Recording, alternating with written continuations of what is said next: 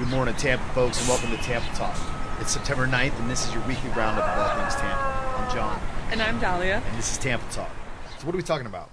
Well, we got a lot of fun events happening this weekend. So there's the auto show going on at the convention center from starting today until Sunday. And then we have the Buccaneers' first regular season home game this Sunday. And so they're going to be obviously at Ray J Stadium, but there's going to be tons of different uh, events throughout the Tampa Bay area, like watch parties for the event. And so American Socials holds in some, Armature Works, um, a lot of cool places to check out the Nice. game if you want to, you know, watch it with some friends or with the with the city. Um, otherwise, Howl-O-Scream also starts this weekend, and so that'll be running through October 31st, and you can get your tickets through Busch Gardens. Um, I've actually never been to Howl-O-Scream. I've never been to Busch Gardens, but um, I really like like I've been to like similar events at other amusement parks, Yeah. and uh, I might actually check it out, They, they do a really good job. It gets slammed. So, I live right next to Busch Gardens, and so uh, when they, they do some of these really big events, I'm always like, man, this is going to be tough to get in and out sometimes. Mm. It'll be packed, but definitely worth checking out. Yeah, very cool. Um, and then in some other event news type news, um, a local Tampa artist known for his mu- murals, uh, Tes One, which if anyone knows where that comes from, I was interested to know the meaning behind that um, moniker. Is that what it's called? Like a little. That's that's a fine, yeah. um, but he's going to be hosting an art show over at the Morean Art Center in St. Pete. And that starts this Saturday from 5 to 8 p.m. is like their kickoff. Um, and then it will go through um, the month and into October, Monday through Friday, 10 to 5. So like regular hours. I'm so excited about this. Tes One, I didn't even know. I mean, I, I've known for a long time he was a Tampa artist, but I actually ran into his art. I mean, 15 years ago, 20 years ago, a long, long time ago. I remember like being one of the.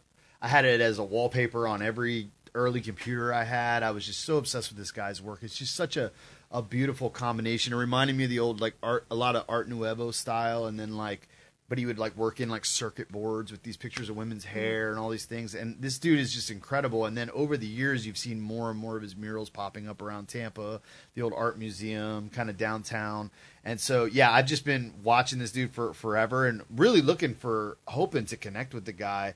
And now seeing he's doing this art show that actually spans all of his work through his entire career because he's been he's like 30 years in, I, something like that, right? yeah, I think he's like in his 30s or in his 30s or 40s. And he started when he was like 14. Yeah, yeah, he tells like stories of like Yeah. running around as a kid with spray cans and stuff. So like really excited to uh, check that out. So uh, any of y'all want to go, hit me up. I'm, I'm definitely uh, making a plan to get over there at some point. I'm glad it's we got a little a little window of time to make it happen though. And what's really cool too is his daughter is going to be featured in the exhibit as well. So his nine-year-old daughter is going to have art pieces that he's like facilitated That's amazing. there as well. Yeah, That's I think that's super fun. Um, another event news piece that ha- is uh, this um, this weekend over, or sorry, next weekend in Tampa Bay. A local organization called the Tampa Bay Tigers Club is going to host a kind of book club r- discussion on the new book, uh, The Cuban Sandwich: A History in Layers. And so I think this is really fun. The Cuban sandwich is obviously famous in Tampa, and knowing a little bit about the history of the Cuban sandwich, I can imagine this talk being really, really interesting. And so that's happening at the Cuban Club um, on September 16th, and it's $25 a ticket if you're a member of the Cuban Club, and $35 if you're a non member. So, you know, if you're really interested in the history of Tampa, might be a really cool event to check out. Yeah, and also the, the so they are discussing. I mean, the, the there is the book, the Cuban Sandwich, um, and the, the I guess the authors are there, part of the discussion, and so uh, you can also we linked in the in the email. You can go find the website or look at the event page, and you'll be able to go to where the book is available as well. I'm uh, going to be ordering a copy of my own. You'll probably see it in an upcoming. Uh, newsletter that goes out under uh, read a book but i'm excited to dig into this book myself it's a it'll be a really interesting kind of tampa history um, so yeah really excited about it Yeah, absolutely. Um, in other news, we have uh, Joel Jackson. It was recently is the sorry a center was named after Joel Jackson, and so it's a nature center at Le- Lettuce Lake Park, which if you haven't been to is an awesome park. Admission to the state parks in Florida is like two bucks for a vehicle, Yeah. so super affordable. And this nature center that's going to be at Lettuce Lake is going to be named after this gentleman. He essentially served the county for 23 years and the city for 17. And so he is known and the reason that he was is being this building is being named after him is because he was um basically a huge advocate for the park's bond program, which essentially established the Upper Tampa Bay Trail, Lettuce Lake, Mar- Lettuce Lake Park, and Alderman's Ford, Really? three really big like pillar state parks in this area.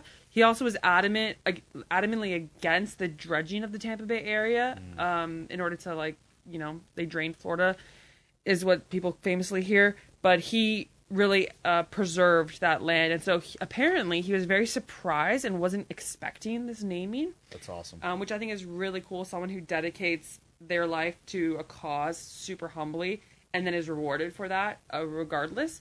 So if you haven't been to Lettuce Lake Park, definitely check it out. Nature centers are always fun ways.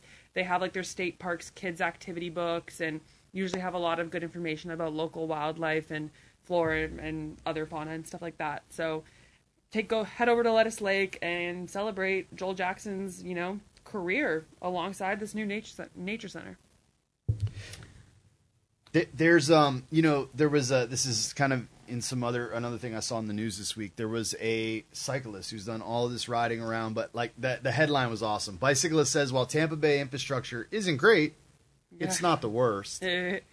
I saw this, but like, I don't know if their points are really valid in there. You know, I think it's pretty bad if you look at the things that they point to. Um, like one is the the bike lanes over in Bayshore being three four feet.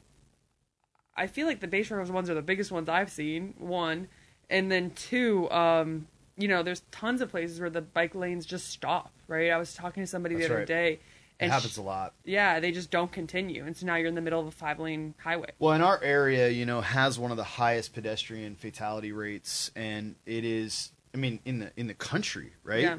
Um, and you know, that's something Tampa, Hillsborough County, the area has been needing to work on for some time, and is working on that kind of infrastructure. I mean, even now we have a couple protected bike lanes downtown, like little by little. I know the city has been. I actually was at a meeting downtown at one of the city centers with a bunch of like local um, cyclists and a- ac- activists for this kind of transportation stuff. And then we had a there was a kind of a consultant the city's working with on this kind of stuff.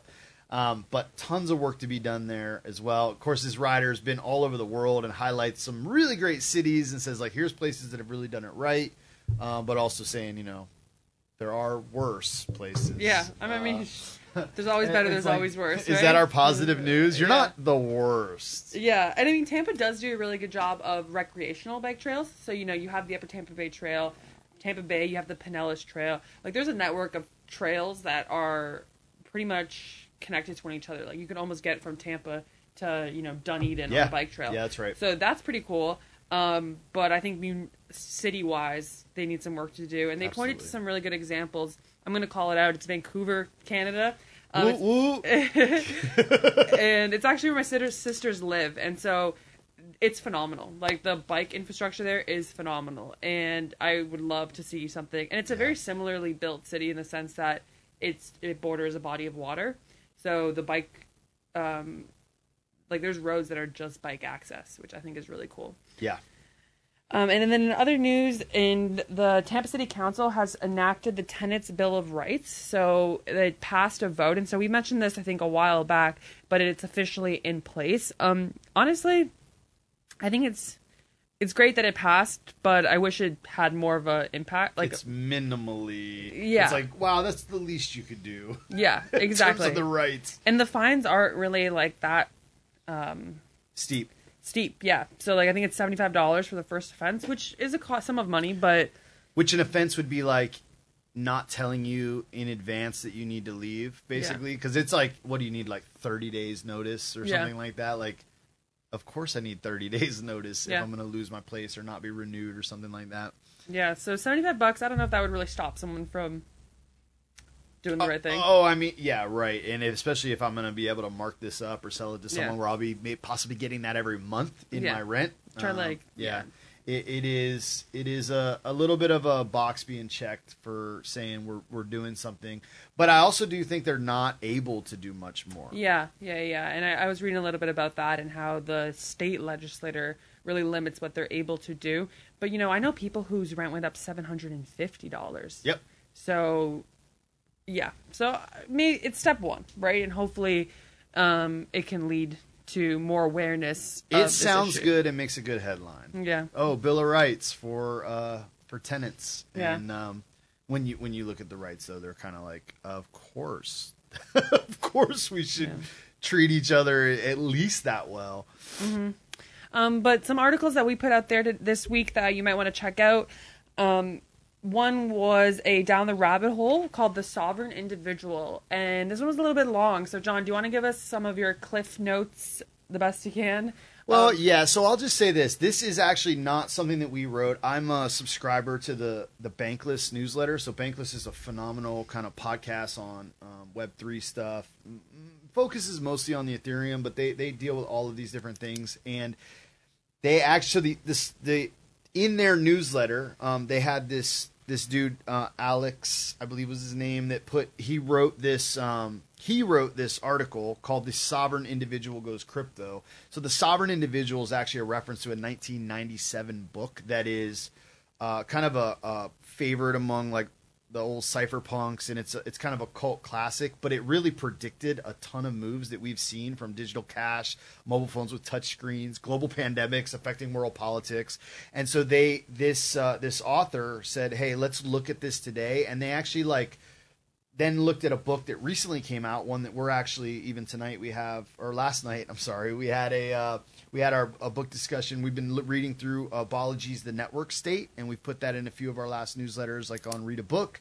But they actually say the network state is kind of a uh, like a new release version of the sovereign individual. Like it's an updated because all of that preceded crypto and so now with the advent of kind of cryptocurrency being integrated into this these um, this idea of the sovereign individual, which really is the sovereign individual is kind of like a a libertarian hero. It's about like freedom and inclusion. So I, I, I can't say a whole lot more because it really this this gets into like these ideas, also like some politics, also some like really just philosophical ideas.